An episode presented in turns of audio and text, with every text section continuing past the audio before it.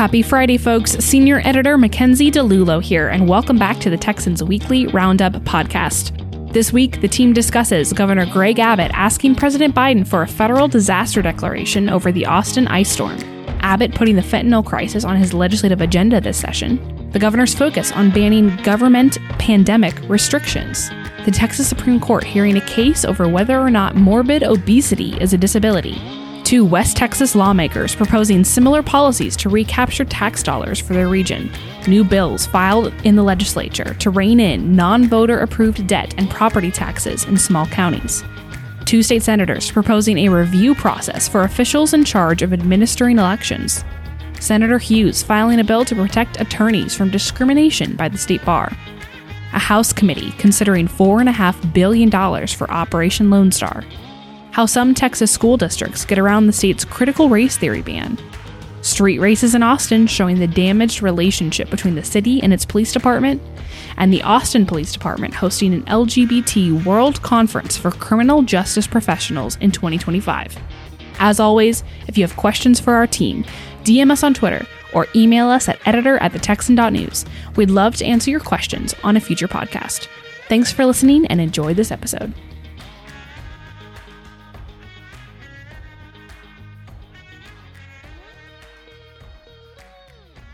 Oh my goodness, folks. It has taken us two hours to get to almost Nearly, two hours. You're right. It's almost 145. to get to this point where we actually can record today. We attempted to start recording at noon. It is 1:45. It took us a very long time. Needless to say, we had technical difficulties, a broken SD card, probably uh, incompetence on my part. I don't know, but we and made I'm it. still mad at you too. So there's. I can't remember well. why you're mad, and I can't. But I'm mad at I'm mad at you too, and I can't remember why. Mm, we're just both mad at one another. Brad, could you please let Mackenzie know that I'm not talking to her for the rest of the podcast? Mackenzie, Hayden will not say a word to you for the rest of the podcast. It's going to make it very difficult to talk Is that- about his that- stories. okay. She's being shunned. I'm being shunned. We did have a lot of uh, conflict among e- uh, amongst the team. I don't remember why though. Well, I mean, there's my version, and then there's your version. Hayden, you're speaking to me. I don't think you uh, Oh, you, you broke Brad, your promise. Could you please tell Mackenzie that there's my version and there's her version? Yeah, I'm done with this. oh man. Anyways, we had I don't remember what our uh, scuffles were with each other, but we were laughing really hard and having a really great time. About to record the prod the podcast, I pressed start and it said card protected like 15 times, and then it would not read the other SD cards. We lost all of our momentum with how funny we were being. Having a really great time is certainly one way to describe what was going on before this. Look, I, I learned a lot of new things. We were talking about Chat GPT. We were talking about watchmaking. So That's true. we, we learned a lot over the past couple hours. It's very true. A lot of history here in this room. Matt taught us some new words. Yeah, he did. Yeah. Words I wish I could now remove from Matt has no microphone in front of him. It's So we're- probably a good thing. So we're all able just to talk about this without him. Delightful. Well, we might as well just jump into the news since I can't remember why I have beef against you, gentlemen. But I do, and I'd like to make it clear that I do have beef. I don't have beef against Cameron, but I think I have beef against the other three men in this Well, room. you have beef against me because you and Brad were at it as usual, and then I didn't sufficiently take your side, and so you then called me Switzerland, which was just totally unfair. Oh, it- And was it? Mm. Yeah, that's why I'm mad. Okay, that's good to know. Well, at least we've put one piece of the puzzle together. I'll take it. Brad, despite my anger toward you, we are going to chat with you about um, an appeal that Governor Abbott made uh, to the Biden administration this week. What was that all about? well, I'm happy to be the adult in the room and let bygones be bygones. oh so my we gosh! can talk about this very important piece of news. Why is your voice breaking, Brad? Are you on the or on the verge of laughing over there? Are you Uh, it might be, being yes. the adult in the Uh, room? Okay. So anyway, would you let me do my job? Am I allowed to do that? Okay. Oh man. So this week, Governor Abbott sent a letter to the White House asking for a presidential disaster declaration for 23 Texas counties in connection with the ice storm and corresponding outages earlier this month. Those counties span, I think, southernmost from Bexar County and all the way up towards uh, the east side of DFW.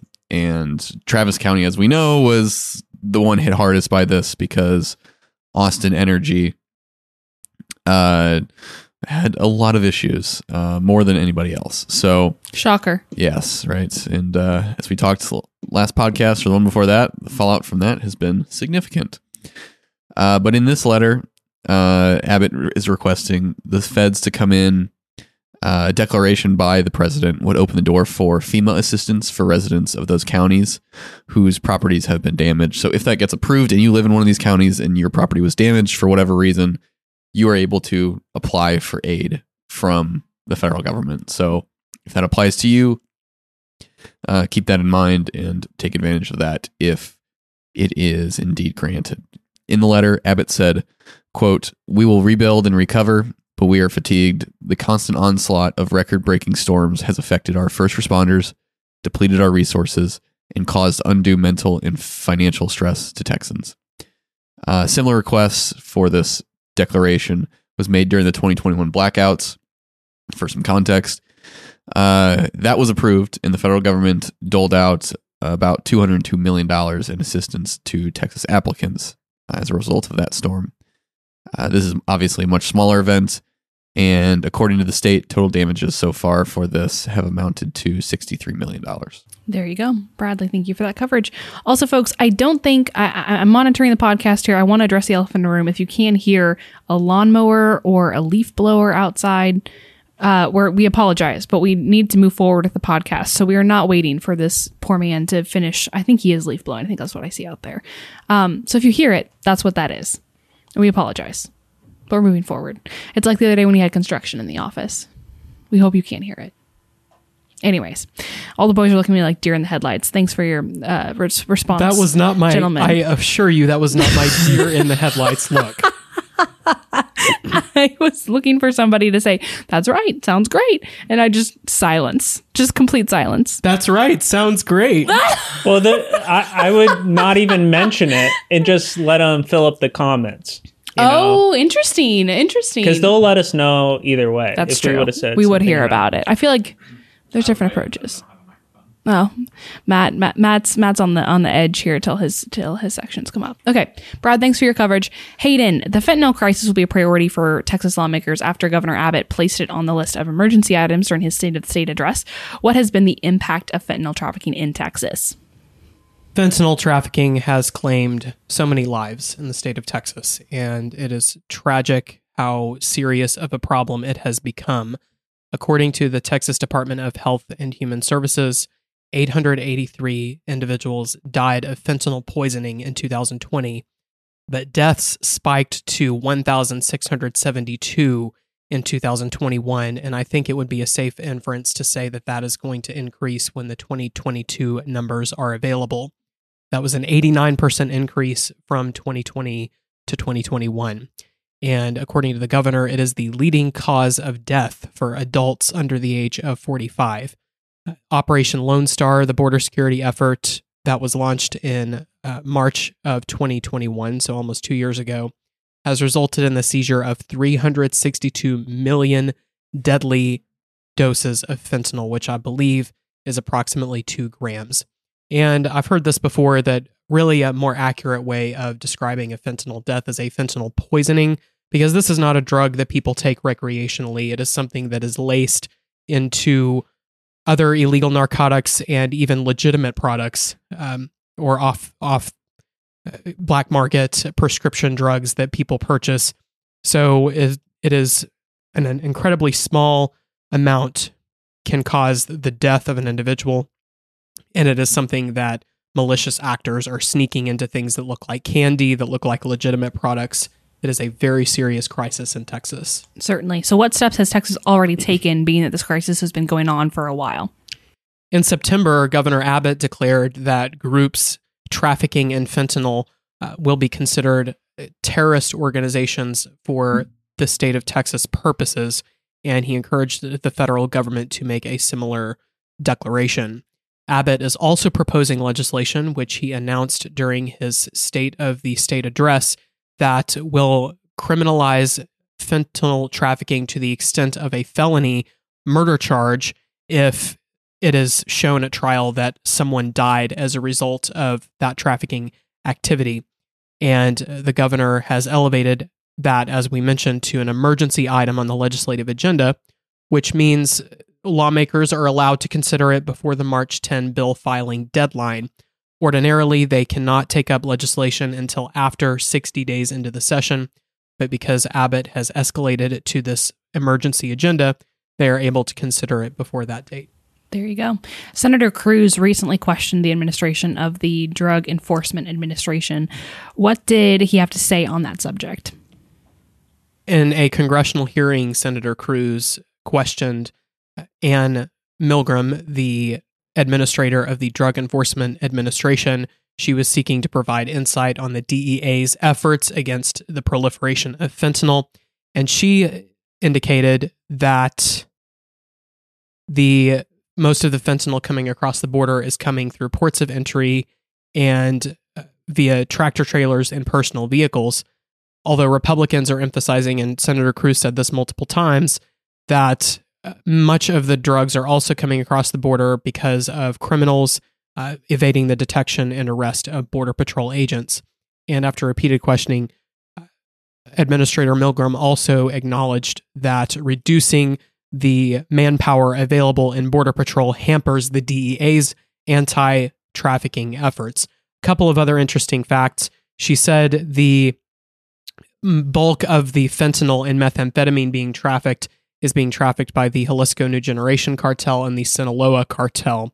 And while heroin and cocaine are trafficked by those organizations as well, they are not to the extent that fentanyl and methamphetamine are. She said interrupting the criminal activities of those two cartels, the Jalisco and the Sinaloa cartel, is the primary operational uh, priority of the DEA right now. There you go. Hayden, thanks for your coverage. Bradley, we're going to talk more about Governor Abbott's priorities here. In stark contrast to his positioning three years ago, he is back to reforming the state's emergency powers. Give us those details. So during his State of the State address, uh, Governor Abbott said, quote, People have been coming to Texas in search of liberty for almost 200 years. We must protect that liberty. That's why I'm announcing an emergency item to end COVID restrictions forever. We must prohibit any government from imposing COVID mask mandates, COVID vaccine mandates, mandates, and from closing any business or school because of COVID. These actions will help te- Texas close the door on COVID restrictions. Uh, now, the reason this is in contrast is that Abbott was one of many Republican governors across the nation, governors generally, but Republicans are the ones that have been most uh, critical of the way uh, the pandemic was handled on the executive level. But he was one of many GOP governors across the nation who issued his own emergency directives, uh, including closing businesses and schools and mandating masks. Now, those were ended a lot earlier than ones in other states, um, but they still happened, and it caused a lot of a lot of criticism of the governor. It, uh, arguably, created the um, uh, drove candidates that primaried him into running that race. Um, obviously, he handled that easily, um, but this it was a, a, massive, massive theme during 2020, and um, Governor Abbott was kind of silent on whether to reform emergency powers when these uh, when the two bills were filed in the regular session in 21 to re- do to reform the the Texas Disaster Act, he was kind of MIA. Um, I don't recall him coming out really strongly one way or the other. Uh, this time it's different, and he made it an emergency item, and so he's now firmly behind restricting that authority as it pertains to pandemics specifically. It'll be interesting to see if that gets extended to anything else. But his call included setting a requirement that the legislature be called into session in the case of a declared disaster. That was also interesting because there were a few handful of legislators who wanted the governor to call them into session during 2020 to at least give legislative approval of what was going on. He did not. Um, they didn't meet until 21. And so it's in many ways, this is a, a big um, departure from Governor Abbott of 2020. And uh, I should add that, you know, there were a lot of um, a lot of difficult decisions that either were made or had to be made. Um, Representative Matt Schaefer, who is the chairman of the Texas Freedom Caucus, said at our event last month that uh, there was a lot of uncertainty about what COVID would, was bringing. Uh, he said, "quote There's some grace that should be extended to the governor for being in that situation, and I think there are many people that feel that way. But now, um, they, including the governor, feel it's it's necessary to try and uh, prevent that from ever happening again. That that use of executive powers the way it was, uh, including at the local level." Certainly. So, have there been any disaster power reform bills filed yet, particularly after the governor made this announcement? Yeah, there have been quite a few, I'd say, but the biggest one was announced yesterday on Wednesday, and that was by Senator Birdwell and Representative Slawson. Uh, they filed identical bills that would pare back these emergency powers, along with um, uh, constitutional amendments to go with it. And their bill sets an automatic convening requirement anytime a disaster is declared the governor must call uh, the legislature into session. Now, that'll especially be interesting to see what the legislature does because, you know, if you have an emergency declared in one corner of the state for a relatively minor issue as it pertains to the whole state, you know, that is something is that worth convening the legislature during an interim? I'm sure that'll that topic will be debated. It also states that only the legislature has the authority to restrict business operations and it prohibits local orders that contradict state ones. That is especially notable because this week the Supreme Court of Texas heard arguments on the cases uh, from a, a, few different school districts and localities uh, who tried to implement their own mask mandates in violation of the governor's ban on mask mandates. And so uh, this is this bill is definitely you know aimed at that and uh, any other instances that may come come up down the road. Certainly. We'll have to watch the debate, see where the big pressure points lie. Thank you, Brad, for that coverage. Cameron, we're coming to you. Um, this fascinating story that you wrote this week that's garnered a lot of attention, um, uh, particularly about a case the Supreme Court here in Texas is hearing over whether or not morbid obesity is a disability. Talk to us about this story. So, uh, a woman who was a first year residency physician at a Texas Tech health center was allegedly terminated from her employment because of her weight. And like you said, the details are very interesting. It almost reads like a soap opera or a reality TV show. it, it, was crazy um, because a previous opinion um, was issued by a lower court that revealed all all the internal emails from the health center and the original opinion ruled in favor of this woman suing. So now it's been appealed all the way up to the Texas Supreme Court. There you go. What are some of the interesting facts about this case specifically that you found? So, uh, very, there was lots of dialogue back and forth from the director with legal counsel, from other physicians. So, um, the woman at the time, uh, when she was suing, she was 400 pounds. Um, and allegedly, what the emails revealed was the interim center director went to legal counsel um, to see if this person could be terminated for their weight, and they said no. So, this is what uh, the woman who was terminated is alleging led to finding uh, these other issues that led to her being fired. And a lot of the additional issues uh, point to the weight again 400 pounds being something that affected her performance uh, the fact that they couldn't find extra large gowns for her to wear she wasn't able to perform procedures uh, she wasn't engaging with uh, some of the patients she wasn't uh, properly note taking allegedly at one time she wrote herself a prescription.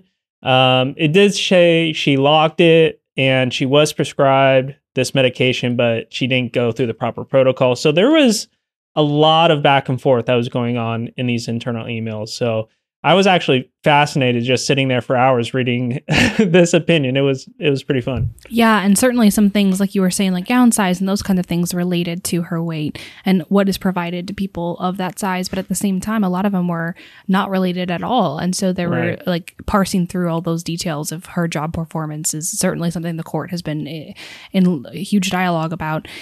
What is the Supreme Court going to be determining in this case? So there's three main things um, that are going to be covered. The first of which is uh, the attorney-client privilege between the interim director and the legal counsel. So um, they have to determine if what was revealed in these emails by a third party that was present who uh, was talking about this in the court is able to reveal that information. Uh, was discrimination intent used for uh, termination, meaning um, under the Disabilities Act, are they able uh, are they able to determine that this interim director actually was discriminatory in their their termination of this employee? Well, and then this brings up another area of conversation that is really um, one of the more interesting parts of this is uh, does morbid obesity now fall under what is termed to be a disability. Because right now, if there is no underlying physiological condition causing the morbid obesity, then it does not. So, this is going to bring in all sorts of different uh, takes on what different words mean. And I, I laid some of that out in the piece, and there's there's going to be a long argument around definitions. So, that'll be interesting to watch. As a lot of court cases uh, happen to be, arguments about definitions. Thank you for your coverage of that, Cameron. A fascinating piece to go check out at the Texan.news. Another fascinating piece, Matthew. Very, very interesting. Very this piece so. you published earlier this week. I believe it was the first we published. Um, a common complaint among West Texans is that oil production generates significant tax revenue for the rest of the state, but that they do not get enough back uh, to pay for growing in uh, infrastructure needs. Two lawmakers filed bills in response to this issue. Give us these details and the kind of the timeline of how this has all gone down.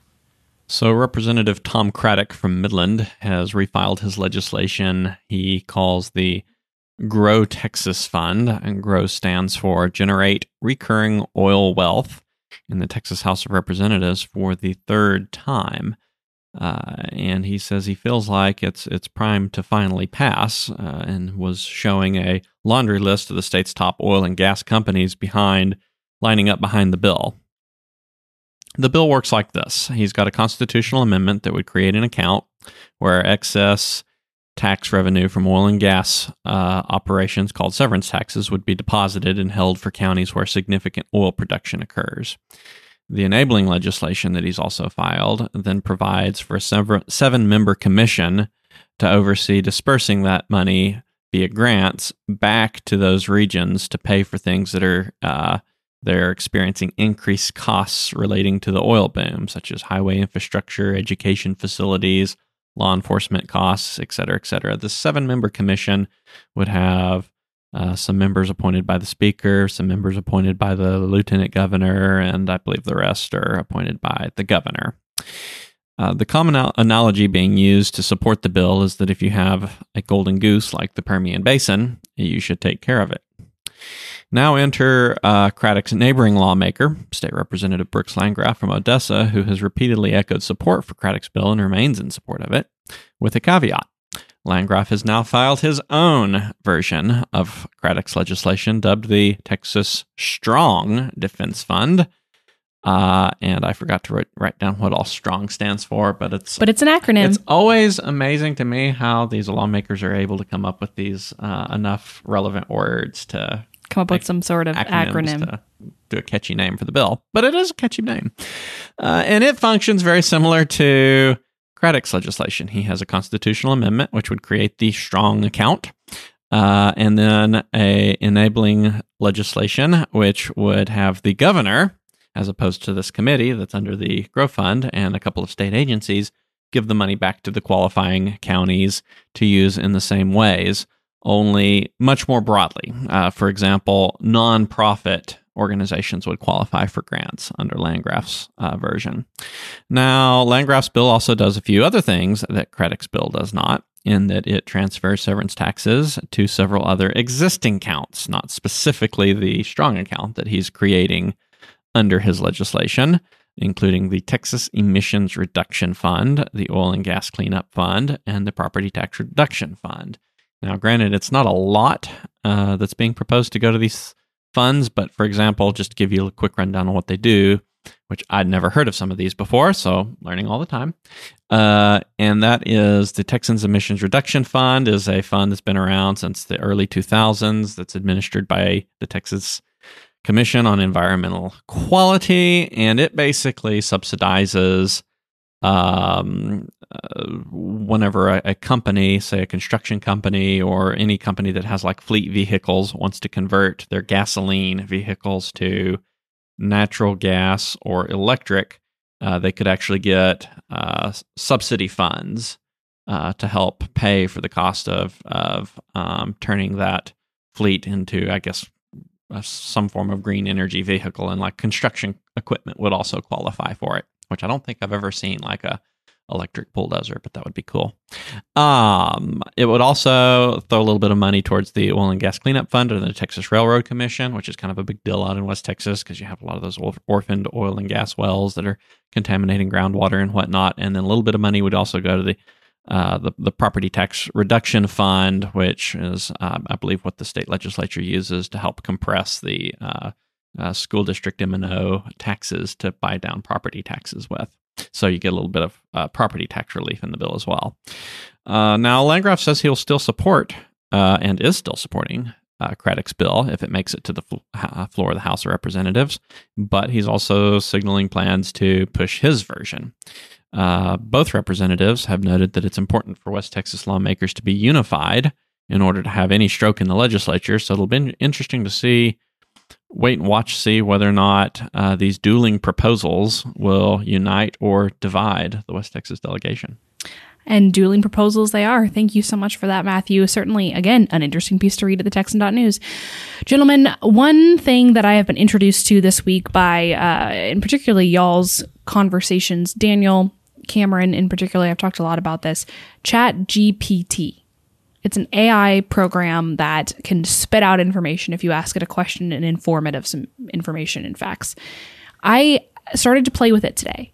And instead of just, you know, rattling off my normal um, plug in the middle of this podcast, folks, do not skip ahead 30 seconds because I said plug.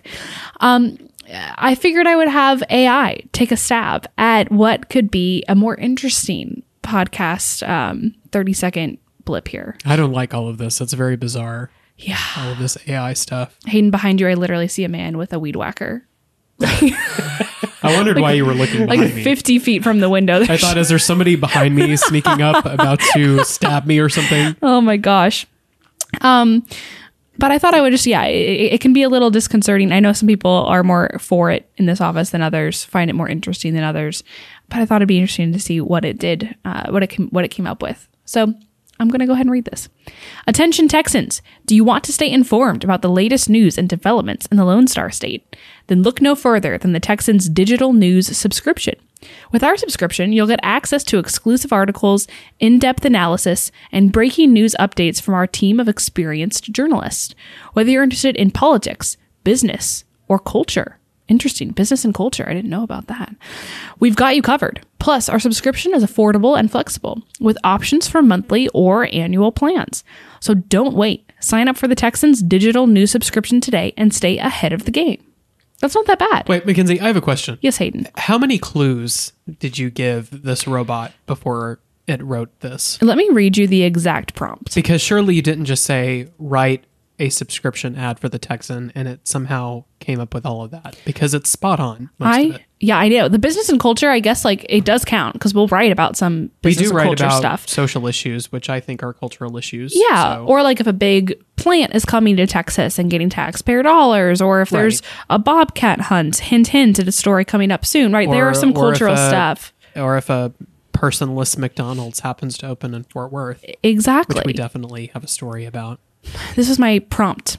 I host the Texans Weekly Roundup podcast each week and need to record a 30 to 60 second spoken ad to promote our digital news subscription. Write me a script. And that's what came up. I feel like a grocery store cashier watching the self checkout counters grow and grow and grow. Yeah. That's Please I don't know. replace me. yeah. that is certainly how it how it can feel sometimes, but nobody no AI program can can replace y'all. All that to say folks, do make sure to go to texan.news and subscribe with uh, at the Texan. We have all sorts of awesome options and I appreciate your support. We can't do what we do without you. What is Brad, what is Brad going is making on? quite a face. I know. I, I really want to know what, what it's about. I don't know. I think it's.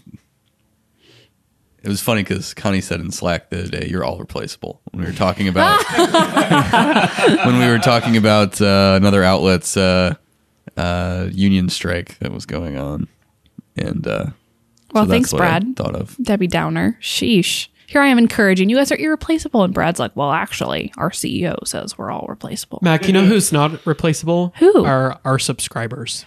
Hayden, we absolutely could not do this without our thank you for bringing us back to the point of this entire thing. So if you're listening to this, if you listen to us ramble on, you have no idea how much we appreciate you because otherwise we would just be sitting here talking to ourselves. We would be blathering at the walls. Or chatting with GPT, whatever that is. Right. Yeah. That's exactly right. Okay. On that note, folks, thanks for listening. Thanks for subscribing. We appreciate each and every one of you. Brad, we are coming back to you to talk some more news. Two Texas senators filed notable bills dealing with local government debt and tax rates. What do they hope to do? So Senators Paul Bettencourt and Mayes Middleton filed a few bills, uh, three overall. One is an omnibus. Then it's broken up into two separate pieces of legislation for the others. Uh, the slate aims to move all current non-voter approved debt under the voter approval calculation. It's very technical. What that basically what that means is, uh, no debt could be passed without voter input, uh, at least up past the the 2019 SB2 limits, which for cities and counties is 3.5 percent. So, uh, things like certificates of obligation, uh, tax anticipation notes, which we talked about in the Amarillo situation uh, last summer, all of that would have to go towards would, would fall under the voter approval calculation, essentially meaning that cities and counties would have less ability to spend money without getting voter approval. So that is the main purpose. The other part of it is that it would eliminate the de minimis rate, uh, which is a provision from the 2019 property tax reform that allowed localities under a certain size, currently it's 30,000, to raise property taxes above the new 3.5% limits. And so uh, that was uh, pretty controversial on the floor when this came up in 2019. Mackenzie covered that back when she still wrote things. uh, but these two legislators are hoping to eliminate that. And uh, we saw originally it was passed, it was something, some percent, or any county or city could uh, avoid the limit if whatever they were wanting to spend was below $500,000. That got amended to th- anyone that is below 30,000 population. So now they're just trying to scrap it. We'll see if it goes anywhere, but uh, two, I think, pretty notable property tax and local debt issues there. Certainly, de minimis rate making its comeback. Uh, thank you, Bradley. Hayden, we're going to talk about another proposal from a couple of senators, this time two Republicans, filing bills to create a civil administrative review process for elections. Talk to us about the elements of this bill. Senator Bettencourt from Harris. Bettencourt. Bettencourt. I just liked how you. Sorry. I just I interrupted you. I just liked how you said it. Senator Bettencourt, Bettencourt from Harris County, and Senator Hughes from East Texas filed legislation that would set up a civil administrative review process, as it is called, for election grievances, more or less. And that's probably not the best word. Election irregularities is the term that the, the bill uses. And it would give recourse to election judges, candidates, county chairs of political parties, state chairs of political parties, and even uh, presiding judges, alternate presiding judges, and the heads of some political action committees to make a complaint to the Secretary of State if they inquire about something that they suspect to be off in an election. And after two questions and answers from a particular official, if they're not satisfied, they can ask the Texas Secretary of State to issue or to conduct an audit. And if that audit is unfavorable to the uh, election official in question, then a conservator would be appointed to take over that particular uh, election authority. So we're talking, uh, my interpretation of the bill is we're talking about um, the administration of elections, and the Secretary of State would be able to more or less commandeer a process that had been called into question and found to be uh, irregular. Bettencourt said Bettencourt said I, every time I say his name now, eh, he said, "quote SB one zero three nine is just common sense transparency legislation that increases the public's confidence in the election process, as we can't have anyone in an elections administration not answering questions from the public." End quote. That is how he is presenting this legislation. And as I mentioned before, Senator Hughes' name is on this as well. Thank you, Hayden. What did Senator Bettencourt um, say specifically about Harris County as, he, as he's from that area? He is from Harris County, that area. Um, he said that there were thousands of election irregularities. You and I are like are, are like five year old siblings in the I backseat a I don't know what we're doing today. Um, he said there were thousands of election irregularities in the 2022 elections, and that the 2020 audit found serious breaches in election procedures, including chain of custody problems and provisional ballots. And I'd like to give a, a hat tip to Holly Hansen. Her coverage ha- is much more extensive on the audit in Harris County. That one was ordered by the Secretary of State. And then there was another randomized audit ordered for the 2022 elections. Uh, but uh, the 2020 audit found uh, serious problems, according to the Secretary of State. And of course, that has been um, caught up in, in politics a lot. And the officials in Harris County obviously are not thrilled about having a, a Republican state government come in and uh, be so involved in their county level process. But Bettencourt is seeking to address um, uh, what he believes to be uh, systemic issues with the elections in Harris County, and he pointed to uh, other alleged misconduct uh, across the state as well. There you go. Well, thank you for your coverage, Hayden. We appreciate it as always. Matthew, Senator Bryan Hughes is proposing a bill to prohibit the state bar of Texas from discriminating against licensed attorneys. What is the background on this bill, and do we know why it is needed? Senator Hughes, this is legislation, prohibits the st- state bar from adopting rules, policies, and penalties that would limit a law license applicant's ability to obtain a license or an existence, ex- existing licensee uh, to practice law or burden a current licensed attorney's ability to maintain or renew their license based on constitutionally protected speech and expressions. Specifically, speech regarding a sincerely held religious belief, a political ideology or societal view, and of expressive conduct. It also protects freedom of association. Several recent instances may have been motivation for this bill. Um, that includes a controversial rule by the American Bar Association that was opposed by Texas Attorney General Ken Paxton, who urged the Texas bar not to adopt the ABA's rule because he said it was too vague and overbroad and would impact these free speech rights of attorneys. Secondly, uh, the bar took action against Paxton and members of his legal team for intervening in the 2020 presidential election, as well as some other attorneys. Uh, these actions were blocked by a district court uh, who deemed the actions unconstitutional. Uh, for now, the legislature has referred this bill to the Senate Committee on State Affairs, which is chaired by Senator Hughes. It'll also so it'll be interesting to see how the legal community reacts to this bill as it advances. Absolutely. Thank you so much. Uh, Hayden, coming right back to you. Republicans are seeking an additional 4.6 billion in spending on Operation Lone Star. What are the next steps for that funding? The Appropriations Committee has numerous subcommittees that handle different articles of the proposed budget. Greg Bonnen's budget is 1,000 pages long. It is not something that can be hashed over by one committee. So they split it up into different components and take testimony on each part of the budget. And they have been actively in that process this week.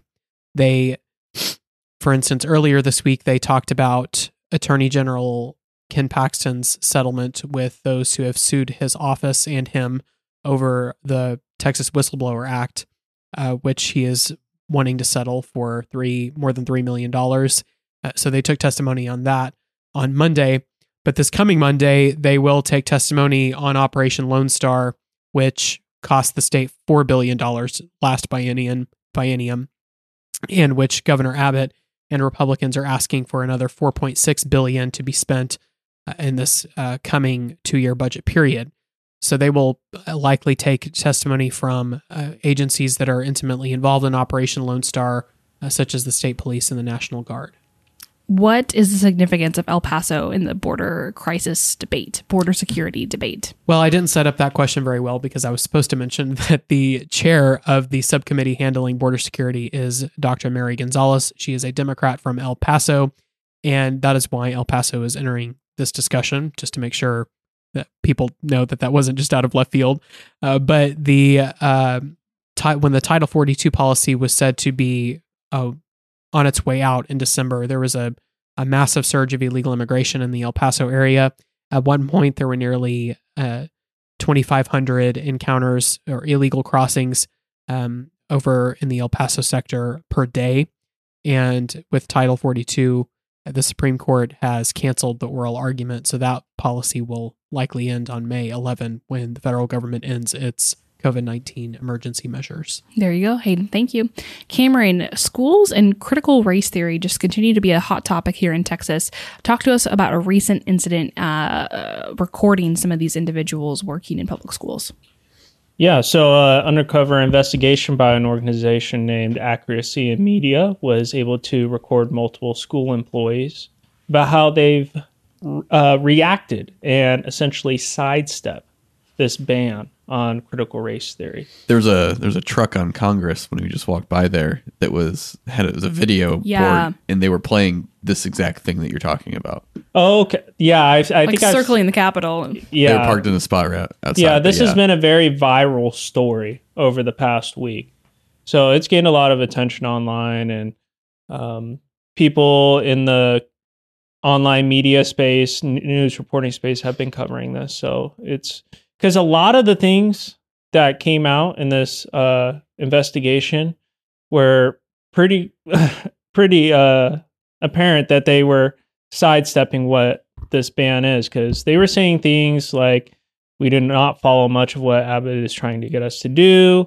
Um, we uh, one person said we've got our, we just have gotten around it by saying, well, we're just not teaching that. And I did some of my own investigation into some of these school districts because um, if you go onto a lot of these ISD websites, you can find links to the curriculum. You can find links to the frameworks for how they develop the theories behind the curriculum. So I did some digging myself and I found links for the 1619 project. I found links to culturally responsive teaching. I found links to a curriculum framework that was developed by the Southern Poverty Law Center that was called Teaching Hard History. So, uh, if you want the information, it's out there. You just got to dig for it a little bit. So, um, obviously, the ban uh, that was signed in 2021 is not taking effect like I thought it would. So we'll see what's going to be the follow up to this type of investigation. Yeah, absolutely. Cameron, thanks for your coverage. Brad, some Austin news here that is going to wrap up most of what we're talking about on this podcast. Last week, last weekend was a bit of a frenzy here in Austin. We saw viral videos of street racers make national news. Give us the details of what happened. So on Saturday night, a crowd of individuals blocked off the intersection of South Lamar and Barton Springs in Austin. It's quite a busy intersection. Uh, individuals then did donuts in their cars and other tricks as a crowd surrounded them and filmed it. Um, as you can imagine, many of these people uploaded those videos or were streaming anyway online, and it quickly became a national story. Turns out it was part of this thing called the Lone Star Show, a street race series that occurs throughout the state. Um, APD interestingly said that in a news conference after the fact that uh, they had gotten tip from San Antonio about some unnamed uh, event like this occurring, but they couldn't source it, they couldn't verify it, and uh, it turns out it was real. But when the uh, the crowd took over this intersection, forty different APD units responded to the events to to that specific intersection, but it was so out of hand that they could not imme- immediately be dispersed. One video showed mob con- confronting an officer in a car and forcing him to slowly back away in the vehicle. According to APD, projectiles were thrown at officers, and one was hospitalized with a non life threatening injury. Uh, the events also spread to, I think, three other locations across the city. And so it was quite a, a night of mayhem. Uh, other video shows a couple individuals catching on fire after a truck skidded through a flame engulfment. I'm guessing it, they lit it with like uh, some sort of lighter fluid on the ground and then sped through it and then sprayed the the fluid that was on fire onto people.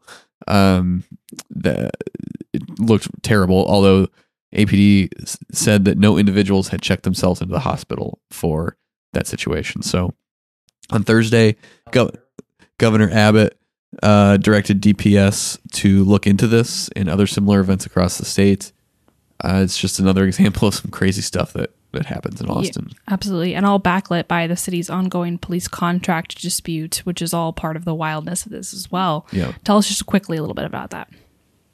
Yeah, so shortly after when this became when this went viral, AP the Austin Police Association, which is embroiled in a contract dispute with the city council, said Austin policymakers are directly responsible for the overall safety of their citizens and visitors. Looks like they failed to make the right decisions and continue to, to defund, destroy, and demoralize public safety. Uh, Austin was one of the safest, safest cities, not anymore. Mayor Kirk Watson uh, replied on Twitter and said, or replied in a in a in a statement posted tw- to Twitter. Said the Austin Police Association posted some false comments on Sunday that appeared to wrongly conflate this illegal incident with important community conversations about safety and oversight. Here's a kicker: Twitter is not an appropriate forum for contract negotiations. So uh, it was. It, it's still kind of metering out. The the two sides are are not giving any ground but this just this event just provides another example of why or how uh, heated this whole contract negotiation is, and by extension, how dire the police staffing problem is in Austin. Certainly. Thank you, Bradley. Cameron, we're coming back to you. Another Austin police story. The police department is getting involved in an LGBT World Conference. What is this all about? Well, uh, if APD isn't already uh, hearing it online from people, well, this was something that I saw again. Um, they're going to be hosting a world conference for criminal justice professionals focused on LGBT issues. Well, I looked into some of these past conferences, things they've talked about, such as sex worker reform, how to eh, do trans inclusive police service. And so, uh, if Austin PD, they they've had some issues in the past uh, with similar type programs and trainings. Of course, we know in 2021, uh, Austin PD uh, spent almost ten thousand dollars a day on a systemic racism training group. So um, they've been involved in some controversies. That was the that was the city, and uh, they forced city uh, employees and officers to go to that. Yeah, both. Well, and Brad's they- covered that. Uh, so, folks, we have all sorts of coverage on that issue from Cameron and from Brad. Brad's been uh, on that for a little while. And this particular conference, fascinating in that it's being hosted by, uh, you know, the department. Yeah, that's right. It's it's a world conference. They they've had it all over in Australia and Europe. So uh, it's coming to Austin, 2025. Fascinating. Well, we'll keep an eye on that for sure. Okay, gentlemen, we have all sorts of things to get into in our tweetery section here and some uh, office news to chat about at the end as well. So, Brad, why don't you start us off on your tweetery? I don't have much, but uh, I got an email. I don't know, maybe you guys got this, but uh, Netflix was is announcing its a release of its own docu series on the Waco siege. I don't know how I got on the email list for this, but I did. There are a lot of things we end up on the on the email list for that don't make sense, but It's a three episode series. It's coming out March 22nd. Uh, I don't think it's like a dramatization like the one I thought they don't- already did one. That's why I'm making a face Oh. because I thought there already was one. But Well, there was one with uh, the guy from Friday Night Lights. Is that what you're thinking of? Mhm. Yeah. Yeah. That was uh that was on Netflix. I don't think. I think that was Okay. something else. I think that was Netflix. I think it was on Amazon. Now that I think about it, they didn't they didn't commission it. Okay. It might have ended up on Netflix. Yeah, Okay. they were just hosting. But- it. So I remember seeing it on Netflix. Yeah, but this is Okay. straight from Netflix. So it'll be interesting to see how they handle it. Uh, if it's any good, yeah, how much uh, that will be interesting. how interesting. much they suck up to the ATF on it. we'll the see. other one certainly didn't. It made, No, it it made didn't. the ATF look like Yeah. the devil. Yeah. Yeah. which And- I don't know. if I mean, that may have been an accurate portrayal in that in that case, but But that was the angle. it certainly did not defer to the Clinton administration. Yep. So yeah, March twenty second is when it comes out. there you go. Cameron, what about you? So uh, I saw an old article came across my Twitter timeline, and it's the fact that the term Texas is slang for crazy in Norway. I thought this was just hilarious. And there's this entire article laying out the history of the use of the word Texas is crazy. Um, and what also is interesting is there is actually a population here in Texas that is directly from Norway, the town of Clifton, Texas, where a third of the population is of Norwegian descent. And they have dubbed the Norwegian capital of Texas. Huh. So That's if you that's so Texas. ex- so you're using the term correctly. There we go. So See what I did there? so if you're ever in Clifton, check it out. Fascinating. Hayden, what about you? This happened more than this happened before our last podcast, so this is not this week, but last week there was a disagreement on the House floor when they started to pass their customary resolution to allow each chamber to adjourn for more than three days.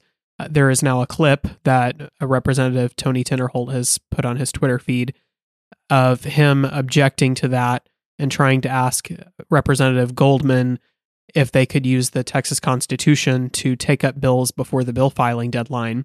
And Speaker Phelan decided that that was not a proper uh, question because it was not on the subject of the resolution, which, if you just watch the clip, you might think that, uh, you know, it was strictly about the, the parliamentary uh, discussion they were having of whether or not this question was um, was correct, but it was or- whether the question was in order, but it was an unusually heated uh, back and forth between the back mic and the speaker. And if you watch the back mic, they usually give state reps a lot of leeway to comment on their questions before they ask them, and they usually are allowed to say a few words afterward. But Speaker Phelan was holding him to the letter of the law. You kept having to ask only what was on the topic of the bill, and sometimes they'll they'll say they'll give a long preamble to their question, and Tinderholt was attempting to do that, and Goldman and Phelan kept inter- interrupting him. That's not a question. That's not a question because he kept formulating it as "I think," blah blah blah, instead of "Isn't it true that?" blah blah blah. There's a statement. Right. Yeah. There- first. it- it- he would start uh, he would start something that was going to be a statement and so uh, looking at the letter of the law yeah they were right he wasn't asking questions and um, there is an argument to be made that the question he was asking was about something else in the texas constitution it wasn't about what they were voting on uh, but at the same time tinderholt i think he said something to the effect of I- i've never been disrespected like this on the house floor in the eight years that i've been here and uh, it was unusual to see somebody at the front mic and the speaker kind of tag team pushing back on the speaker in the in the Very back well. obviously. right Yeah. that, that does not happen very often and there are times when the speaker will shut down what's going on at the back mic but uh, it was fascinating to see goldman and phelan both go back and forth and, tr- and try to shut down what uh, tinderholt was saying but uh, he phelan created quite a soundbite at the end where he said um, your remarks are dilatory take your chair Woof. which that was unusually uh, aggressive from the speaker. Um, it, it doesn't happen very often. It does happen, uh, but I think Speaker Phelan is is probably just at first blush. It seems like he's trying to set a precedent that he's the one with the gavel and he's going to roll roll the day um, in these parliamentary discussions, and he's not not giving much leeway for people to uh, uh, try to speak over his his decisions about parliamentary procedure. So I would encourage everyone to go watch the uh, the clip because I think it sheds light on the dynamic between Tender Tinderholt and the House leadership right now. Yeah, particularly this session. Thank you so much for that, Hayden. Matthew, what did you find this week? I found out that it's National Chili Day, Woo! and I, and and I had all these amazing plans to go celebrate at Texas Chili Parlor, but but what, Matthew? but nothing. That's so passive aggressive. It was so passive aggressive. Oh, poor Mackenzie. No, but no, this this this podcast was good though. This podcast was good. You, you managed to ameliorate it. oh my gosh, ridiculous. That's that's my new word I this week, by the way. So I had to I had to work it in somehow. Yeah.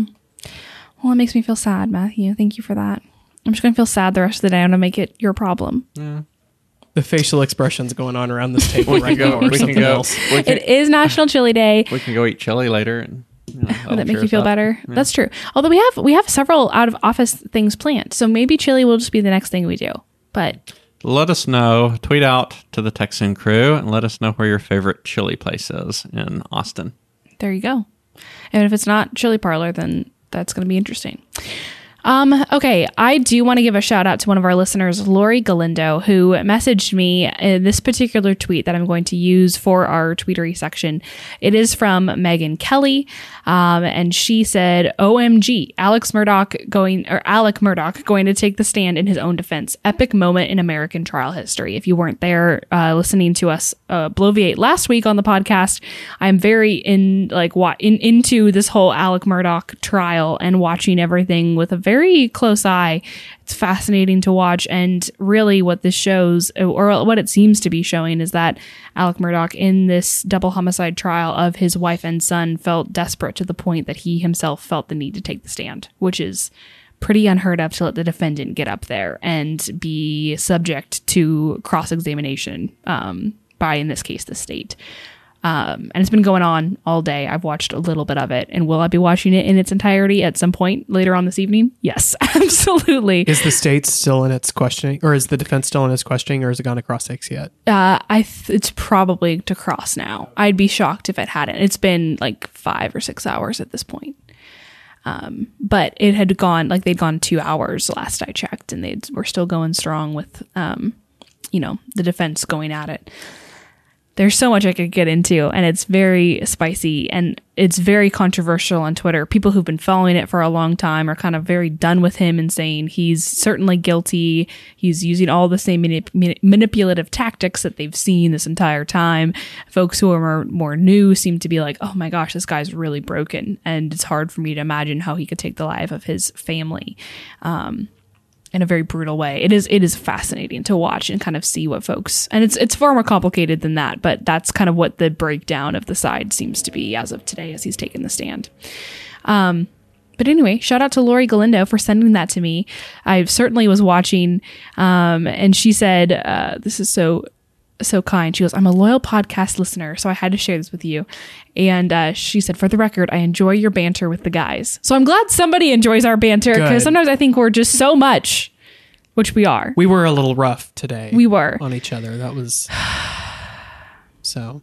Part of that is due to the fact that this podcast was delayed two hours. Yeah, So there was a little bit of pent up and we all got really hungry and cranky. And Yeah. we didn't have any chili. I still haven't eaten lunch, so you don't complain to me, mister, who got to eat cilantro. Come at me, bro. Okay, let's move on to the fun topic here. This week, we have uh, this is our second to last day in this office in downtown Austin. We are just moving a couple blocks down the street, which is exciting in that it's a it's a far nicer office. It's even closer to the Capitol than we already are.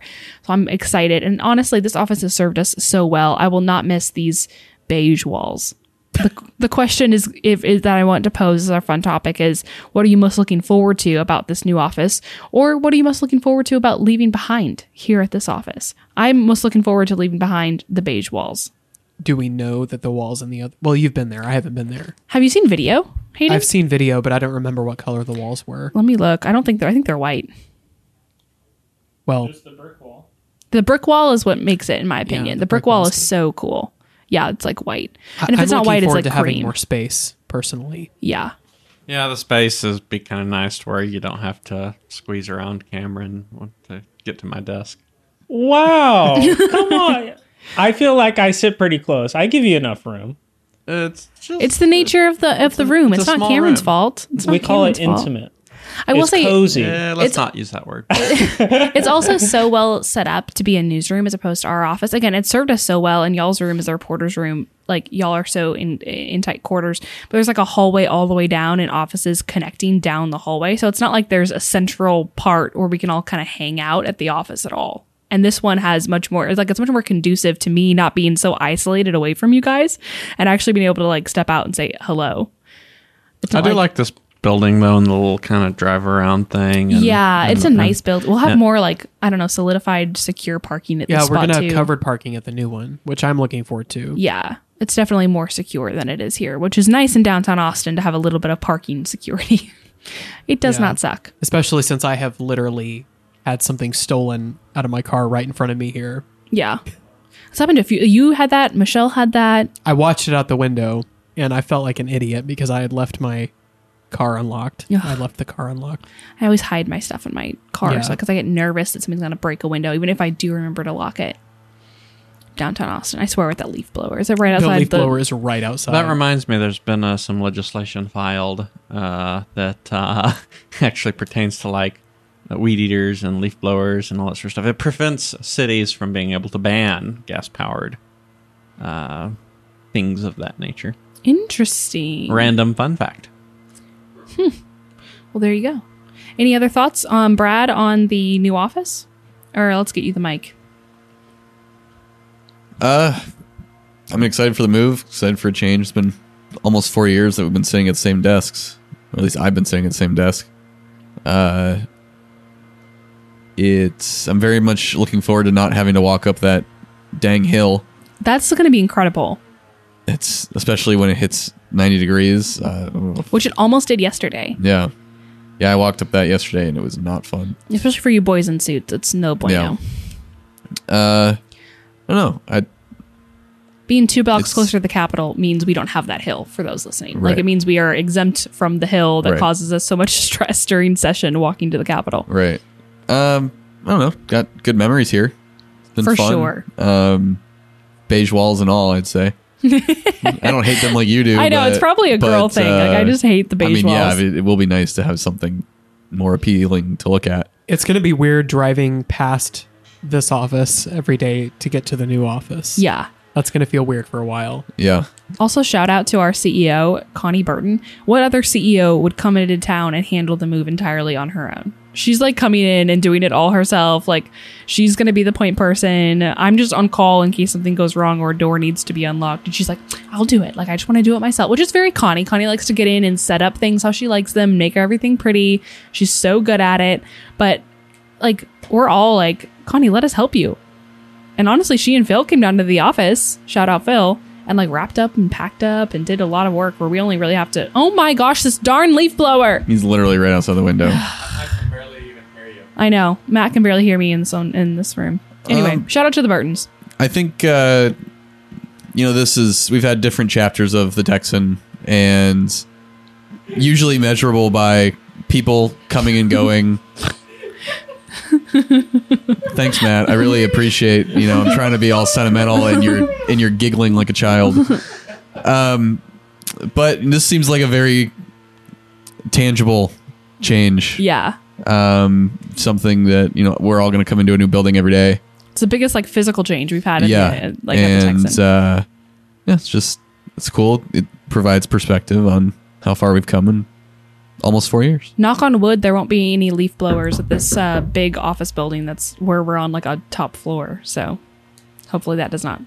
Uh, leaf blower sounds, if we can hear them from our building, we are uh, where we are insulated in the interior. It's going to be kind of insane. The only downside is there are no windows, That is a big downside. so maybe we'll have some. But there are Have windows like I have a or window where I can see y'all. smoke breaks. Oh my gosh. um, there, are, but there's like a window from my office so I can like see y'all, which I don't know. I think I'll enjoy more than y'all. I'll be like, hello. And you guys be like, leave us alone. But that's okay. We're gonna feel like fish in an aquarium. I'll feel like a fish in an aquarium. Are you kidding me? My office is like isolated and closed off. Y'all's are is like the big room. Yeah, but there's more happening in our. We're gonna have to come Dang. up with a nickname for the new office. I don't know. I'll start doing like dances, so there will be more happening in my my office. What was that? We're gonna have to come up with a nickname for the new office. Mm. You know, we already have the fish tank. What else? Could, we could. we Brick might have to get over there first. Maybe the submarine. Submarine. Yeah. That's how we describe this place. Yeah, hundred percent. I told Cameron last week not to play with his mic while he's talking into it, and he was like, "I'm not going to do it this time." I almost got through the. It's whole okay. pod. You you were very your your success rate has increased dramatically. Well, Brad's been here for four years. He he has an incredible attachment to this building. I've been here for four weeks, so th- I've been doing a lot of moving, and so this is just another step in this move. There is one thing though I'll be looking forward to because the very first day when I used the restroom here I, in this building, the force with which the water comes out of the faucet honestly surprised me, and it absolutely drenched my shirt. No no way. one noticed. I, my sleeves were just soaking, and no one no- noticed. So I'm ready to get a actual functioning faucet in the bathroom. I did not know that about y'all's bathroom. It's been that way for a long time. Oh my goodness. That's crazy. Well, we're excited for this new chapter. It's going to be an awesome, uh, awesome change up for us. I'm excited. It will feel like Konni keeps calling it young. She thinks it's like a young office. I think the brick wall yields it to that. it's probably true. I don't know. Maybe maybe hip. Maybe that's the way, the best way to say it. It's um. I don't even know what that means, and I'm not going to I just heard it today. I, I guess that's the hip language for saying something's good. It's I- bussing. I will take your word for it, Cameron. Okay. Folks, thank you so much for listening to us blather. We appreciate it each and every week, and we'll catch you on next week's episode. Thank you to everyone for listening.